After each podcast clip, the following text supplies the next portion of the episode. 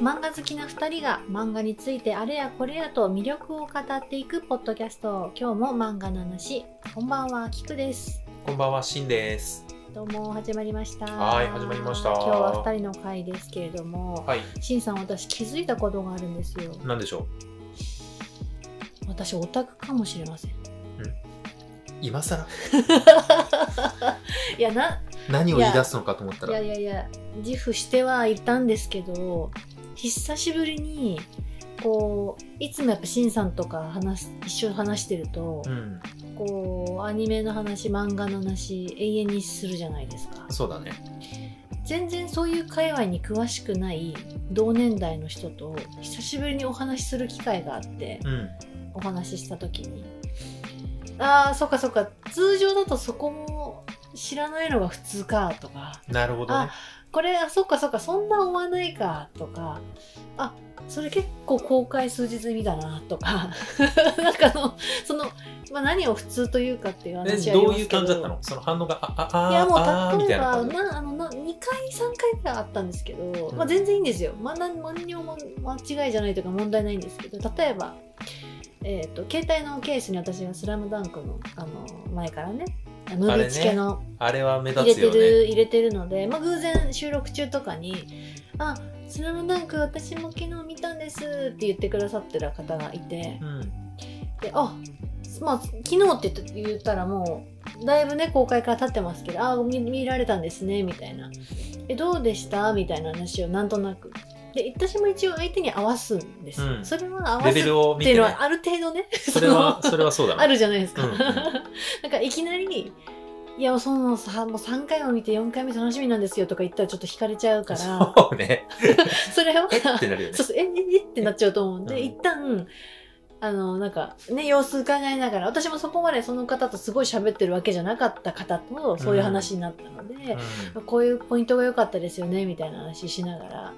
でその方がスポコンがそんなにお好きじゃないみたいなんで、なんか周りが言ってるほどそんなにだったみたいな感じのニュアンスだったので、あ、これはそういうふうに合わえ、せ、スラムダンクを見て。そうそうそうそうおお、それはちょっと衝撃だね。でそうですじゃないですかやっぱり、ででもその私たちが今まで話してきた感じで言ったらいやもちろんそういうか捉え方をする方もいるだでしょうしだとしてその方からその話を聞いた上でどこが良かったですかって言われちゃったもんなのでうん。あなるほどじゃあということはでもこういう場所は良かったですよねみたいな話を、うんうまく話こう話してたらいいなと思ったらまああそっかそっかそういうところいや確かにそこ良かったですよね。あそういうところがいいっていうことでいいんだってなんか変に納得してくれたので もうまあそれは一個かなと思うんですけどもうまた片や全然違うところでは「まあワンピースの映画いや見てなかったんですよねとか「私スラムダンクの英語は見てません」「すずめの戸締まりも見てません」みたいな、うん。なるほどみたいな。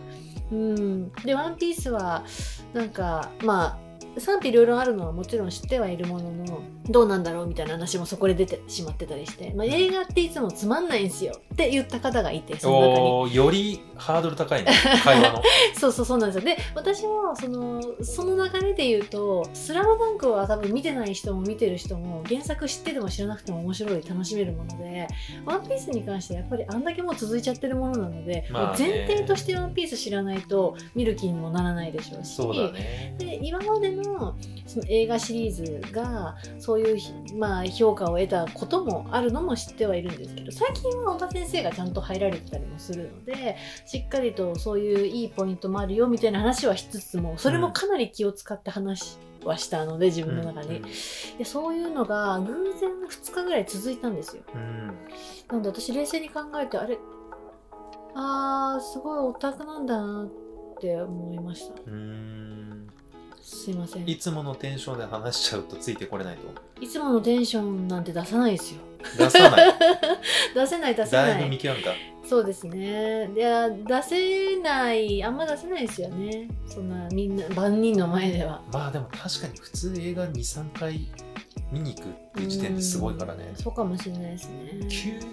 95%の人は1回しか見に行かないと思う。うん、まあまあまあまあまあ。あんま、スラムダンクに関してはリピーターが多いかもしれないです。けど、確かまあ、通常のね、映画で言うとそうですよね。に。いや、タプタプステッカー欲しかったしな。そう。で、24日からはなんと、次のおモッタが始まりまして、そうなんだう。ん、今は何なんだクリアファイルなんですよ。あ。エンジンの。でも使使えなくない？クリアファイルそんな、ねえ。しかもエンジンうわいいな、意外とエンジンを上から撮ったやつなんですけどね、うん意外とクリアファイルってあの額縁に入れてる方もいらっしゃったりとかあの絵が綺麗には出るのでまあ私は割と好きなんですけど、うん。あのやっぱり使えはしないのでいやそうだよね。こ本棚に溜まっていくわけですよね。そうだよね。うまい保管方法を知りたいなっていう感じはしますけどちょっとあれは欲しいなと思いつつ久しぶりにもうだいぶ3回目見てから空いちゃったんでもう1回ぐらい見たいなと劇場で見たいなとは思うんですけど。ちょっとねいやもうそういうのはちょっと続いちゃったので本当すみません審査いつもありがとうございます。そしてこのポッドキャスト聞いてくださってる方はきっと、まあ、こういう熱量で ただの漫画好きがペラペラ喋ってるなっていうのをね楽しく聞いてくださってるのが嬉しいな前も言ったけど着実にこう数が増えてきてるじゃん聞聞いてくれてるいてくださってる方ってことはやっぱり多いんじゃない？うん、多いと信じたい、ね。うん、実はそういう話をしたいって思ってくれてる方？が多いんです。それは信じたい。それは信じたいしうわこんな熱い人いるんだなって言って冷静にまあ面白がって聞いてくれるね人も楽しんで聞いてくれる人もいる。それがねそれしかそれが良さですから。ししかって言ってしまう、でもさそこビビらずそういうふうに面白くないんだよねって人に向かってもうん、ガンガンいっちゃえばむしろ。え何言ってんの？あガッツリとね。もうあえてそこは空気をまず。そういう時もあの仕事だとそういう場面に出くわした時は結構がっつり行く時もあるんですよ、うんうんすごい否定的な方がいらっしゃった時に、まあその人のことも、まあ、擁護というか別に、まあ、それもそれで一つの意見としつつがっつりこの作品の良さはみたいな、うん。話をすることもあるので、まあ、そういう時もねだって人付き合い上は結構大変ですよまあね確かに。うん。いやーそりゃオタクだよな。それはオタクだよあご存知でしたか？ああご存知でいした。や俺もかなりそのジャンルによってはオタクだけどキクちゃんのこの漫画のオタクっぷりはかなりすごいけどね。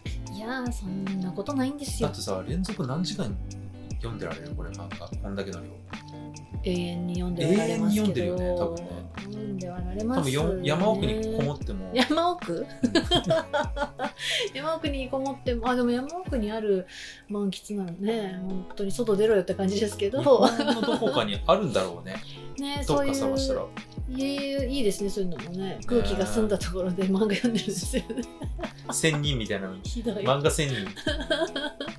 そうですね。まあでもほらあのやっぱこういう漫画読んでる時間とか作るのが大事じゃないですか。もうね。人生には。本当そう本です。当に、うん、だからいいんですよ。いいのね割り切ったね。全然いいんですよ。そんなね人のね気にしてうんぬんじゃないいやですけど。本当そうだよ。い。なんかねそう熱いものがある方がいいんです人は。その方が輝けるんです。その方が仕事に打ち込めるんです。そうですね。素晴らしいこう作品をね生み出してくださってる方がこんなにいらっしゃるわけなんで素晴らしい今日もね話していきたいと思いますよ。へこんだとこから始まったけど大丈夫？はい。モチベーション大丈夫です。テンション上げていける？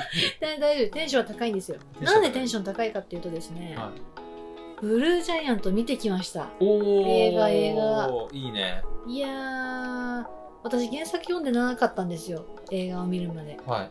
でななんならもちろんそのジャズをお題,、まあ、お題とした漫画であることとかは知ってはいたものの、うんで映画の番宣で、えー音楽が上原ひろみさんだということもまあまあ知っていつつも、で私の推しの山田裕貴君がえー主人公大というこのね声をやってるというのも、まあ、前情報としてはそのぐらいまでだったんですけどでドルビーアトモスでちゃんと見に行ったわけですよ。やっぱり音楽がねあんなにこのうん予告編でもめちゃくちゃかっこよかったわけなのでこれは音がいい環境がいいなと思って。iMAX は逆にやってないんですけどね。うん。ドルビーアトモスはやっているのでうん。それを見に行ったわけですよ。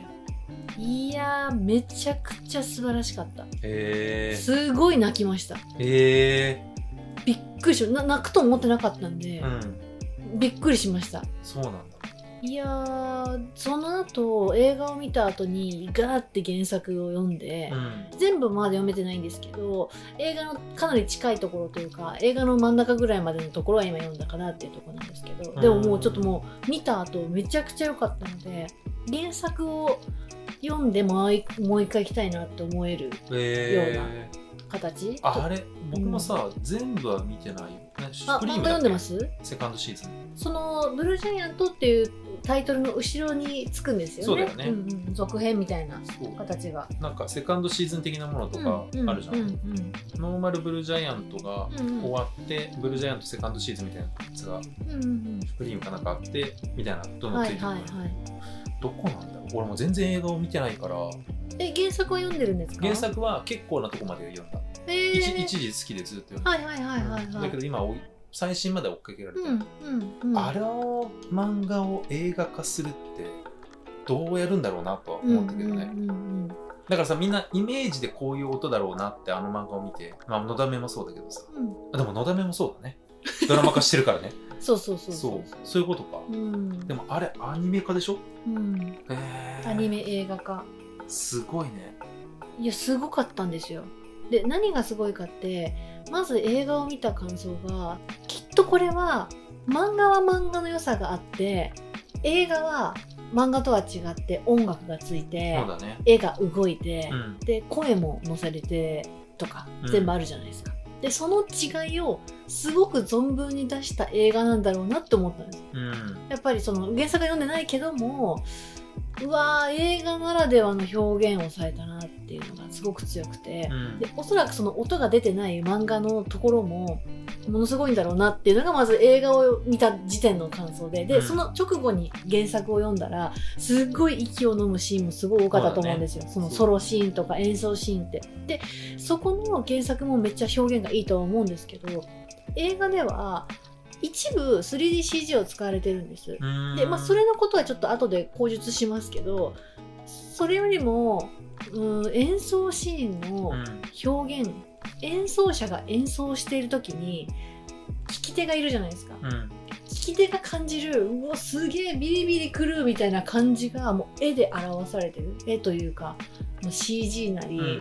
効果なりいろんなものが駆使されていろんな色味を使ってうん。実際に目で見てる演奏者だけの色じゃなくてもう本当になんていうのかなちょっと小宇宙に行ってるぐらいの、うん。ちょっとトリップするような感じとかがすごい、ね、巧みに描かれていて素晴らしいなと。なんかきらびやかなキラキラしたもの演奏者が発している世界とか音符とかそういうものが全部ぐさぐさとこう聞いてる人には刺さってくると思うんですけどそれが映像化されてるっていうのがすごいなと思って。であのソロのシーンとかが特に良くて個人的には特に大泣きしたのが2回あったんですけど ピアノのソロシーンとドラムのソロシーンで泣いたんですよ。うん。ちょっと間は離れてたんですよその2つは。うん。でもどんどんと感情が高ぶって演奏された感じがものすごく絵に込められてるしそれが音ともなるしもう目でも伝わってくるのでもうぐさぐさ刺さって大泣きしてるわけですよこちらプレミアムシートで。うん。一人でポップコーン食べながら。ポップコーンの情報いいわ。おーって泣いてるわけですけど。でそれがまたさらに泣く要素になったのがあのー多分大が言ったんですけど主人公の大が言ったんですけど、ジャズってまあ自分たちが思ってるジャズの音楽ってちょっと認識が違ったなと思っててこの「ブルージャイアント」を読む前見る前と後うん。でジャズに関する捉え方がちょっと変わったんです。うん。私個人的にジャズイコールなんなんとかだって表現するとしたら大とは違う表現を多分してたと思うんです。でも大はジャズはなんて自由なんだって。うんうん。で自分のその表現言葉のように感動とか言いたいことを表現するのがジャズだということをじゃあと大は言っていてそれってすごいかっこいいなと思うし音楽をやってた身からするとなるほどと。確かにポップスロック、まあ、そういうものともちょっと全然違うしアプローチが。ジャズのその自由さ、まあ、確かに自由とかその特有のありますよね雰囲気がジャズって。そうね。うん、そこに関する近しいところは感じてはいたものの感情とか言いたいことを音で出すっていうことがなんかすごくグッときたわけですよ、うん。ブルージャイアントを通して。うん。でそのさっきのソロの話に戻るとそのソロの、まあ、ピアノなり、えーとドラム。ドラムなり、うんうんそこまでの過程とかがこううまいこと描かれていてなんでその音が出せたのかっていうことが全部こう全部伏線回収するようにすごいね。綺麗に伝わってくるので、あこここういう感情で弾いてるんじゃないとか叩いてるんじゃない、うんうんっていうのがすごい伝わってきたんですよ。そのストーリーに合わせて音楽作ったのかな？そうだと思います。上原ひろみが。そで、ピアノ弾いてるのも上原ひろみ。うそう。はあそれはすごいね。だから極、上です。映画、アニメ映画なのに、なんかライブ見に行ってるような。感じ。そうですそうです。本当にそう、ん。しかも音もいいし。音もいい。ワタルビアトムスでね。そ 絶対ドルビーアトムスで見た方がいいね。そうですね。これはこっちで見といた方がいいと思います。バージョン的には。まあ私も1回だけなんであれですけど。これ俺また見に行かないと前回みたいに怒られるやつだ。そうですそうです。でただこれは。はしばらくやってるんでね。ああ、そうね。うんこれは昼休みほどの短さではそうそうそうそうそう。そう昼休みのね原画展ほどの短さじゃないからあれですけど。でもこれも映画館で見た方がいいんじゃないかなーとは思いました。う、ん、もちろんお家でね映画をすごいいい音の環境で聴ける方は今はそうではない。な、それもうん。それもありかもですけど、映画館の音響で聴けた方がいいなと思うしこれはね上原ひろみさんのやっぱ音楽がももともとあんだけ素晴らしいのに書き下ろしてるわけじゃないですか。原作ももちろん読みましたけどこうピアノの雪成が書く「うん。ファーストノート」っていう曲があるわけですよ、うん。このジャスに対してねうん書く曲が、それがこのテーマになってるんです。多分聞いたことがあると思います。予告編とかでも流れてる曲なんですけど、もう私ブルージャイアント見終わってからブルージャイアントのサントラしか聞いてないんですええ素晴らしい。上原ひろみの最新作ですこれは。あ単純にもう。のでこれいつも私も上原ひろみさんのアルバムが出たら絶対に聴いてるしよく聴いてるのでそのいつも聴くものに対して 作品が増えたっていうところもあるんですけどブルージャイアントに対して描いたっていうのも素晴らしいですしテナーサックスの馬場さんとえっと、ドラムがねまた石若さんっていうね若いんですけどこの方のドラムって本当に素晴らしくってこういろんなアーティストの後ろで叩かれてるので引っ張りだこだとは思うんですけど石若さんがこのドラム叩いたんだと思うと結構しびれますね。でもどうあのジャズの音をうん。アニメのその映像と合わせるんだろう。難しくない？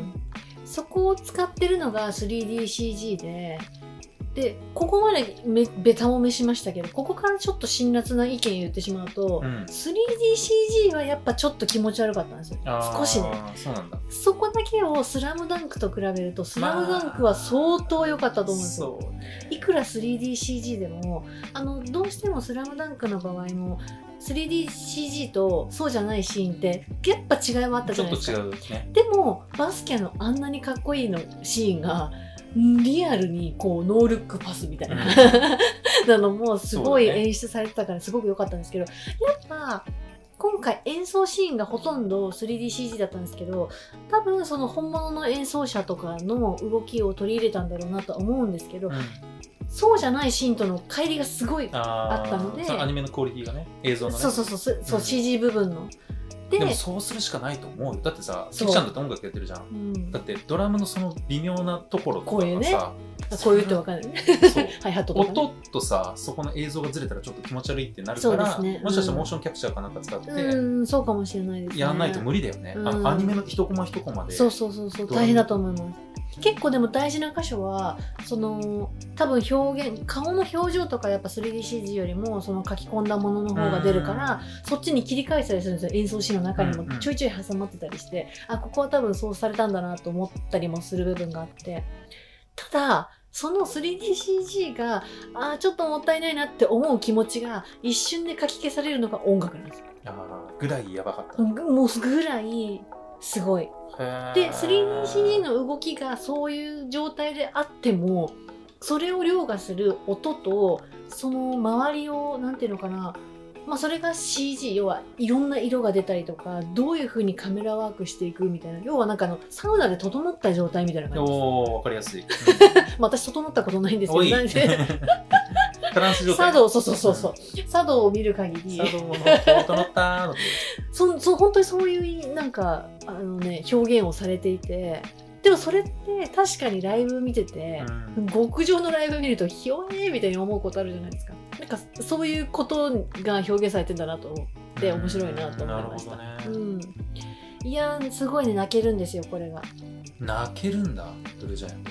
そのちゃんと大が言ったことが反復されてまっすぐ向いているその諦めないすごい頑張ってる大の姿にももちろん心打たれますし何よりもジャズを信じている登場人物たちそのジャスのメンバーとうん他の人たちも、そのジャズを信じてるってすごい言葉だなと思う。うんうん、かっこいいなと思いますしそういうその純粋な気持ちと信じてる思いとかその中にもプラス挫折とかいろんなで紆余曲折あっての今だと思うんで演奏者たちも、なんかそういうことが相まってすごい胸にくるなと思いました。これはねおすすめ、うん。音楽系映像。映画であったかな？音楽系って。前にう紹介したやつピアノの森とかもないよね、うんうんうん、映画はないかもですよねアニメ。め映画はドラマではあったそうですよね。実写ですよねまた実写ともね違ったりしますもんね。そうね。それをアニメでいやだから思ったのアニメであのジャズの動きを再現して音を出すっていうのも、うん。ハードル高いなと思ったんだよね。そうですよね。ただあの漫画を見ながら想像してる音と、うんうんうんうん。ほらよくあるじゃん。うんうんうんうんアニメの時この声優じゃない。と同じでこの音楽じゃないってなったらさそうですよね。あのブルージャイアントの世界がみたいな。うんうんうんうん。でもそうじゃなかったんだいやー素晴らしい。今私が原作からというよりは逆だもんね。逆だったのででも3人のそのジャスの3人の声とかはもうほんとマッチしててああそうなんだ。特にちょっとエコひいきじゃないですけどやっぱ山田裕貴君の大の入り方はすごいなと思いました。うん。もう原作読んでても逆に山田君の声で脳内再生されちゃうぐらいこのまっすぐなうん。ひたむきな俺はジャズプレイヤーになる。山田裕貴って平成ジャンプだっけ？ね、ま、毎回言う。あれ俺前も言ったっけ？毎回言ってます。あれ山田くんいなかったっけ？ちえ山田君いますけどその山田君じゃないんですよ。その山田くんじゃそのなかった山田君じゃなくて 俳優の山田裕貴君なんですけどああねなるほどね、うんうん、そそこのくだり毎回やりますからね。皆さんも覚えてきたと思いますけど。まあまあまあその違う方の山田くんがすごくまっすぐな方なんですよ。俳優としてもなのでこの大の性格にもすごくマッチしたでしょうし、うん。やっぱ大のこの学生の時から世界一のジャズプレイヤーになるって信じてやまないその自信と、うん。それって根拠はなくてもやっぱ自信があったりとか成し遂げるぞって気持ちがあるから言えることだと思うんでなんかその辺がすごくその山田君の声にも彼自身にもすごくマッチするなと思いうん。とにかく見てほしい。うん。これは見といて全然問題ない。いいと思います。逆えーにドルビアトモスがやってる時に行った方がいいと思います。ていうかもう他にないしね、うん。そんなアニメ、確かに確かに。まず上原ひろみさんが音楽担当するっていうまあことで。その時点でまあ確かに まあ、あんまない。あんまないっていうかね。ねそんな全全音楽ですよ。うん。最近あの一つの一人のアーティストとか一組のアーティストが全ての映画音楽を担当するってやっぱ事例はあるじゃないですか、うん。そうね。新海誠さんの作品。うんうん。で、ラットさんが、まあ、全部音楽担当してますよとか。まあ連名だったりするかもしれないですけど。とかそうですね。最近だと「まあ、スラムダンクだと10フィートとうん。武部さんだったと思いますけどでも10フィートの佐久間さんが入られてることでかなりそのね第ゼロ感が使われてっていうのがすごくいい演出だったと思いますしいや今ただ回今は回はね音楽系漫画のアニメ映画バージョンの音楽をやるから。いや上原ひろみじゃないと無理だろう、ジャズでね。中途半端なアーティストじゃ。いやあのそのメインテーマ以外にもものすごく曲入ってるんですけど、うん。結構上原ひろみさんの曲過去の曲に通じるところがあったりするとすごい嬉しいんですよ、うん。あこのフレーズめっちゃ上原ひろみ感あるみたいな、なのでそのうんとすごく劇版のその BGM が大きいとこじゃなくてもそっちにも耳いっちゃうみたいうんうなんところはありました、うん。あでも常にさブルージャイアントの時ってピアノも入ってたっけ？入んない入んないやつもあったっけ？うん？テナーサッ曲？クス、ベースドラムみたいなやつもあったっけ？ピアノえピアニストいつもいたっけ？ピアニストはいます。あいるか、うん。そうだね。うん。相方みたいなやつがいた気がすそうそうそうそう。うろ覚えですね。る、うん、もう忘れてきた。そうそう。えっとえっと多分これ映画用に改編されてるんですよ結構。ああそうなんだ。原作。私も今原作読んでるとあここって全然違うことになってるなみたいな。でもいい改編だなとは思って、うんうん。多分その原作愛が強い方に関してはあれちょっとここ違うんじゃないって思う方もいらっしゃるかもしれないんですけど、まあ割といい改編なんじゃないかなとは今の時点では思ってます。私は、うまだその第一一章みたいなところを最後まで読めてないから多分今ね8巻なので、もうちょいってとこなんですけど。なのででもちょっとその改編はしつつピアノとドラムとサックスなんでうんうん。その音かなほとんど、ううんん。うん。サンサントラもおすすめです。音としてはベースは入ってるけどってことね。そうあとあでもあれですよ。その3人のライブ演奏シーンには入ってないです。あそうなんだ、うん。へえうん。まあ、メンバーにない音は入ってないと思います、どうんうん。ただ、えっと、普通の劇版？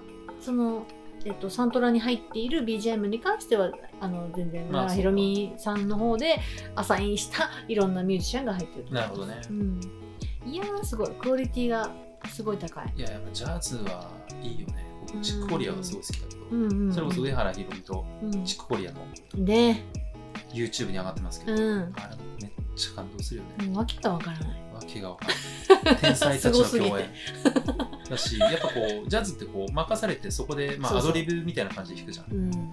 なんかあれはもうポップスやロックにはないそうですね。まあソロもあるけど基本的にはある程度決めて弾くじゃん、うんうん。でやっぱ大学の時僕軽音だったんですけど合宿行った時にみんなこう練習していた曲を先輩たちの前でやって、オーディションやって、うん。受かった人がライブに出るみたいなのがうちの大学ではあったんだけど、うん。それが全部終わった後の打ち上げで、うん。あのその後フリーで組むのよ。うんうんうんみんなでこうご飯食べながら。えーそう。じゃあ次なんか適当にやろうぜっつってじゃあベースお前とかでお前ドラムとか言って前に出てきてコードだけ決めてみんなでフリーでうんうんセッションだ。でそれがめっちゃ感動した、い。一番その規定曲をやってる瞬間よりも その瞬間にいろんな人が組み合わさって音が変わるのよ。うん。このドラムとこのベースとこのギターとこのボーカルとみたいな。の組み合わせの時にそのジャムった時の音の組み合わせとバランスとその時にフリーで弾く感じがなんかすごいゾワッときたんだよね、うんうんうん。人生で一番。うんうんうわめっちゃかっけえなんだこれって俺バンドやっててよかったって思う瞬間が、うん。その時だった。はいはい。練習することも大事。その曲をどういう風にやりたいとかオリジナル曲やることも大事だったんだけど、うん。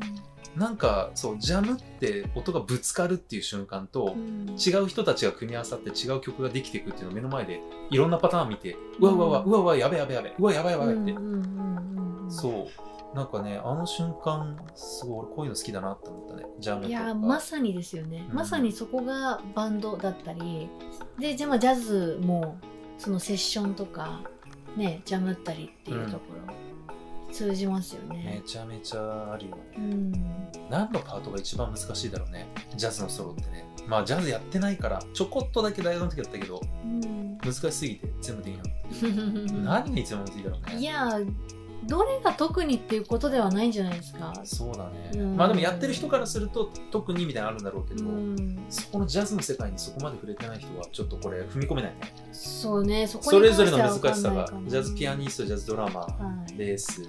なんかこうジャズのなんかしきたりじゃないですけど結構ルール的なものってあんまり分からなかったりして、まあ前にすごい昔ですけど上原ひろみさんのライブをフォーラムで見に行った時にやっぱソロ回しでこう急にみんなが拍手する時とかある。ねいきなり終わったの。